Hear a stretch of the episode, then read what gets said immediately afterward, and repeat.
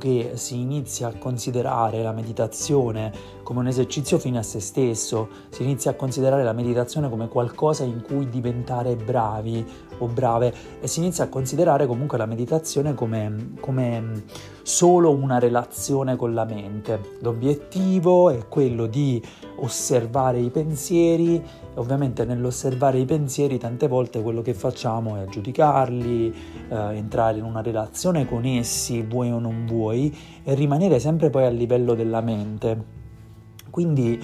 sicuramente questo è un livello a cui si accede dopo aver meditato tanto, però è anche vero che vi si può accedere quasi subito, cioè ricordandosi che la meditazione deve servirci anche a qualcosa, che non la si fa se non ha nessun tipo di utilità e soprattutto non, non la si fa se, se poi non si ottengono i risultati che uno vuole. Vale a dire che è chiaro che l'osservazione e l'accettazione di tutte le diverse ondate della vita e, e di tutti i diversi modi in cui noi ci rapportiamo con la vita è fondamentale nella meditazione, però c'è una ragione per cui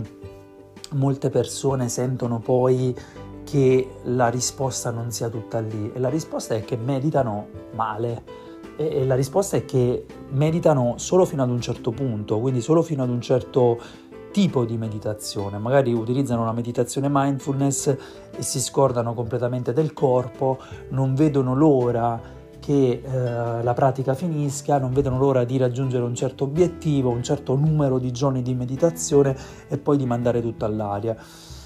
Ovviamente questo non riguarda chi medita da tanti anni e ha nella sua identità proprio quel tipo di, diciamo, di modo di essere, però riguarda chi ehm,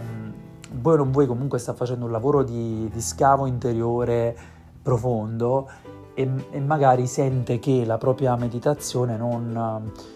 non, non gli dà quello che vuole in un certo senso. E perché non glielo dà? Non glielo dà perché troppo spesso ci si dimentica del corpo nella meditazione, troppo spesso non si fa null'altro che eh, concentrarsi sicuramente sul respiro, ma concentrarsi sui pensieri, osservarli, magari in alcuni casi giudicarli e poi rendersi conto che si sta meditando e che non bisogna giudicare i pensieri e quindi a quel punto lasciare andare, però piano piano c'è una valanga di pensieri. Molto spesso questo succede semplicemente perché, perché non si tiene in conto del corpo nell'equazione e, e se non c'è il corpo nell'equazione non c'è la mente inconscia, l'inconscio o almeno una parte dell'inconscio e quindi eh, forse stiamo cercando di andare controcorrente e magari stiamo cercando di remare eh, verso una cascata che cade dall'alto con una zattera pensando di trovarci in un fiume, stiamo sfidando sia la forza della cascata sia la forza di gravità cercando di far cessare i pensieri quando invece c'è una forza ignota, sconosciuta, energie infinite che arrivano dall'inconscio a cui non si sta uh, dando retta. E come lo si fa questo? Quindi l'altro livello è proprio questo, è quello del corpo, scendere nel corpo. Scendere nel corpo durante la propria meditazione, concentrarsi soprattutto sul corpo e poi una volta entrati in relazione con il corpo, magari permettere, diciamo, di permettersi di osservare i pensieri. Ad esempio la meditazione Vipassana in questo è ottima, ma ci sono mille altre meditazioni anche moderne, eh, semplicemente eh, di noting e di scansione del corpo e di rilassamento del corpo che poi piano piano ci portano ad uno stato di, eh, di eh, ascolto del corpo. Questo è importantissimo perché il sé autentico si trova sotto a eh, emozioni che comunque non vengono, non vengono ascoltate. L'ascolto dell'emozione è la guarigione. L'ascolto dell'emozione è la guarigione, dobbiamo ripeterlo all'infinito, cioè non è il adesso medito e eh, nel frattempo mi intrattengo con i pensieri e, e quindi poi ad un certo punto la, la mia vita andrà meglio. No, il lavoro è ok, adesso medito, piano piano sarò costretto, se non attraverso una pratica di meditazione costante, così costante che mi permetterà alla fine di accedere all'inconscio, eh, se non attraverso quello, attraverso diciamo un, un focus, un'energia, un'attenzione concreta sul corpo, e così eh, piano piano rilasciare quelle, quelle emozioni, ascoltare quelle emozioni e raggiungere la vera, la vera essenza. Quelle emozioni eh, hanno mille ragioni per trovarsi lì, ma eh, la ragione principale è che noi le reprimiamo e non, per, non ci permettiamo di viverle a livello consapevole.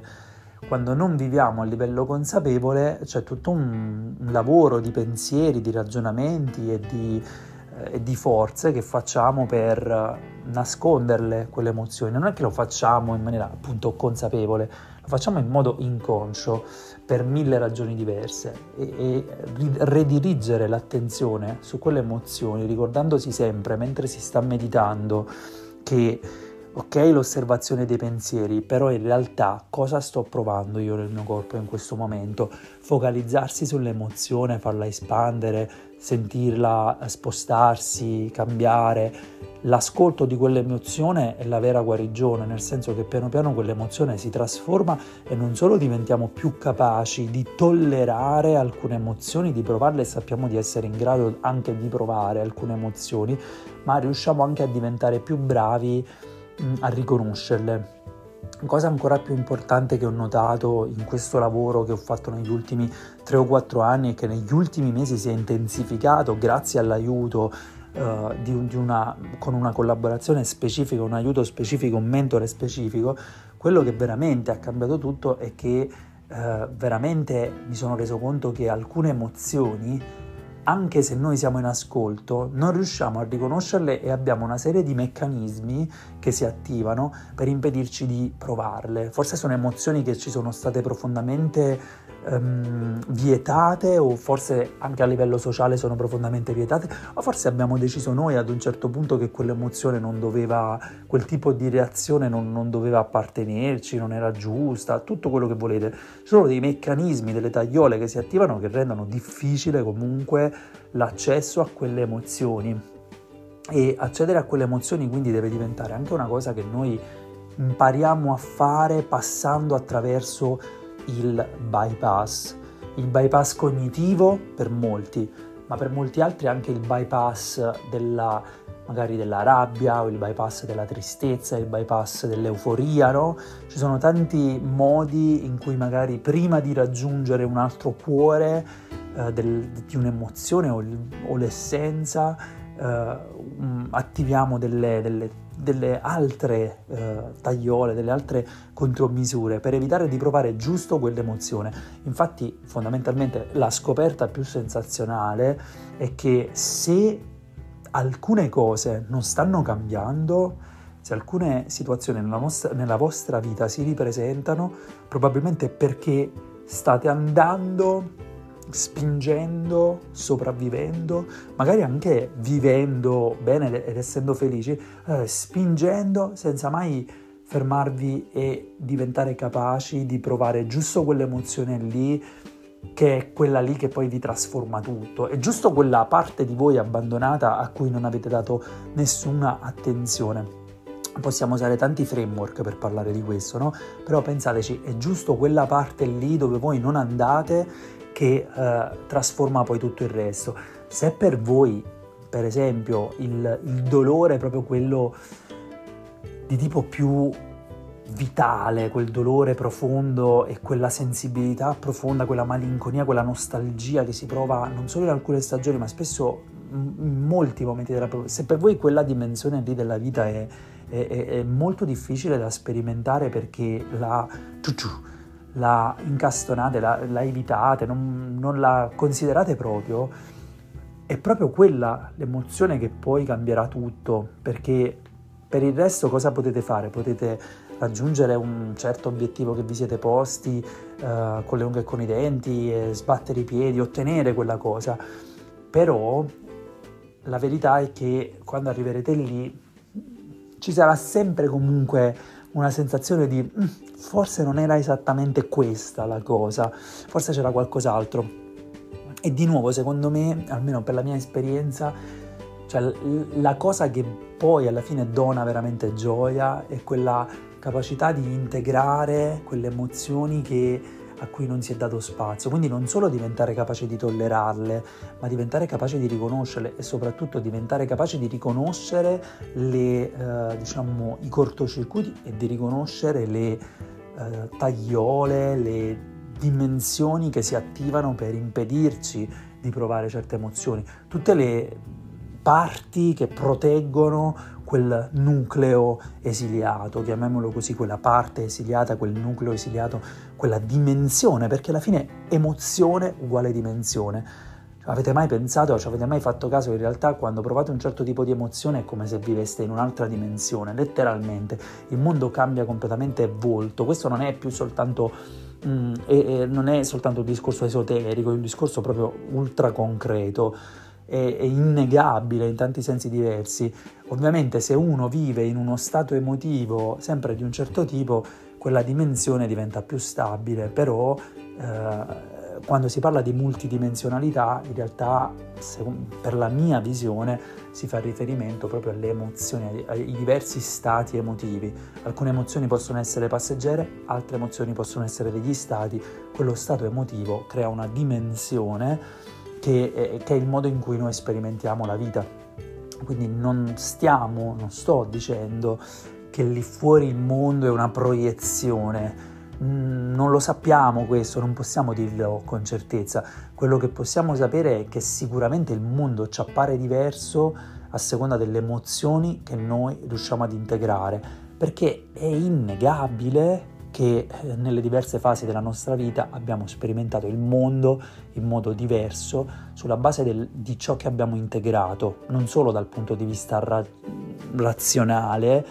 dal punto di vista di credenze, di sistemi di pensiero, di quello che sia, ma anche dal punto di vista somatico, dal punto di vista emotivo, dal punto di vista di Uh, di capacità di, di uh, incarnare alcuni insegnamenti, di vivere alcuni insegnamenti. E non è facile, non è assolutamente facile, però è innegabile questo e, e, e questo, secondo me, questo lavoro di integrazione potentissimo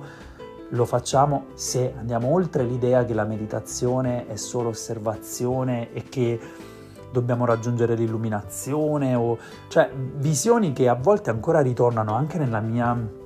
nella mia percezione, no? Ci sono ancora dei momenti in cui eh, in alcuni periodi di meditazione io eh, divento fissato sulla, sull'emozione elevata, o divento fissato sul, sul vuoto, insomma tutti i concetti che arrivano dal buddismo, ma anche dal, dallo, dallo yoga e anche da altre pratiche, altre visioni, tutti i concetti che comunque sono... sono chiari, ma che dimenticano la cosa più importante, cioè l'integrazione di tutto questo, cioè non il forzarsi uh, in, in una dimensione, ma l'integrazione. Quell'integrazione avviene così spontaneamente quando siamo capaci di, non vorrei usare questa parola ma devo usarla, amare l'emozione che invece non ci permettiamo di sperimentare, amare l'errore, amare l'imperfezione, amare l'organicità della vita, in una parola veramente amare ogni aspetto del reale. Ehm, ecco, quando ci permettiamo di farlo, ma non in maniera coatta, non in maniera eh, sono un caspita di angelo divino, di un santo e amo ogni parte della mia vita, o, o, o, o nel bene o nel male devo amarla, no. Cioè, ma proprio in una maniera che è organica, in una maniera che noi proviamo nel nostro corpo, e come, come quando proviamo a far ragionare un bambino, come quando proviamo a far ragionare un bambino. Cioè non, non possiamo costringerci a provare alcune cose, dobbiamo far ragionare il nostro bambino, dobbiamo fargli capire alcune cose. Molte di quelle emozioni sono il nostro bambino che appunto... Mh, de- deve ragionare, deve fare reframing e deve anche... permettersi di vivere quell'emozione e aspettare che, che, che cambi e imparare qualcosa da quella emozione e da quel modo di, di sperimentare la vita, di vedere la vita, ed essere quindi più integrato, nel senso che sa che non c'è nulla di male nel, nell'essere euforici, così come non c'è nulla di male nell'essere totalmente stanchi e pigri, così come non c'è nulla di male nell'essere magari annoiati o annoiate, e che invece lì, nella possibilità dell'espressione di quell'emozione, c'è la creatività. lì, in quella possibilità di attraversare quel mondo, c'è l'integrazione. Dall'integrazione nasce il vero nuovo, e questo è quello che intendevo prima quando dicevo eh, ok, noi possiamo raggiungere degli obiettivi, magari arriviamo là e diciamo mm, non lo so, cioè non, sì ok, bello, sono contento per un nanosecondo, però poi a conti fatti non lo so, perché è come se sì avessimo sbloccato una parte della realtà, ma lo avessimo fatto in maniera forzata, e invece noi vogliamo arrivarci mh, in un modo in un modo vitale, oserei dire in un modo nuovo, cioè veramente veramente appunto attraverso quell'integrazione di cui dicevo prima, giungere al nuovo, perché quell'integrazione ci fa letteralmente, ci crea veramente un piccolo miracolo interiore. Ed è quella la cosa bella, quando avviene il miracolo, cioè no, non quando noi manipoliamo la realtà pur di mostrarci il miracolo, ma no, quando il miracolo avviene. Se il miracolo avviene, H, la coincidenza, la sorpresa, la meraviglia, lo straordinario, quando questo avviene, e avviene su base quotidianissima, veramente quotidianissima, però quando questo avviene in quella maniera là, è allora che sentiamo il wow. E invece quando abbiamo spinto, spinto, spinto, è un'altra questione, cioè una parte di noi sta cercando di sopravvivere e di dimostrare qualcosa, sta manipolando la realtà pur di dimostrarsi e di dimostrare qualcosa. E invece certe volte è proprio per questo che in tanti eh, film, in tanti romanzi, i protagonisti o il protagonista spesso scopre che la cosa che voleva non era quella che voleva, ma era un'altra, molto più semplice, molto più banale, eh, e che tutto sommato non è così importante raggiungere l'obiettivo, ma comunque alla fine spesso e volentieri lo raggiunge comunque, no? Quindi va bene così. Ok, eh, quindi questo è il messaggio. Se appunto volete continuare con questa riflessione, potete farlo ascoltando la meditazione che trovate nel profilo, eh, e, ed è una meditazione che è totalmente volta all'ascolto del corpo, simile a quella che abbiamo fatto al principio del workshop, e, ed è eh, però preregistrata, quindi forse vi dà più spazio, vi dà più tempo, vi dà più possibilità, eh, però se quello che avete provato all'inizio del workshop ha per voi un senso, se capite se questo più che altro è il viaggio in cui vi trovate in questo momento, allora potete farlo ascoltando la, la meditazione che trovate nel profilo. Se non la trovate, perché ci sono anche altre meditazioni, potete andare sul mio sito personale w w w punto the ananas punto online e lì trovate, trovate la meditazione Lasciare andare, lasciare emergere, e lì dentro potete ascoltare la meditazione. Per oggi ci fermiamo qui, vi ringrazio per l'attenzione, vi ringrazio di aver meditato con me, vi ringrazio di aver ascoltato questa lezione. Nel frattempo, buone vacanze, buon mese di febbraio e alla prossima.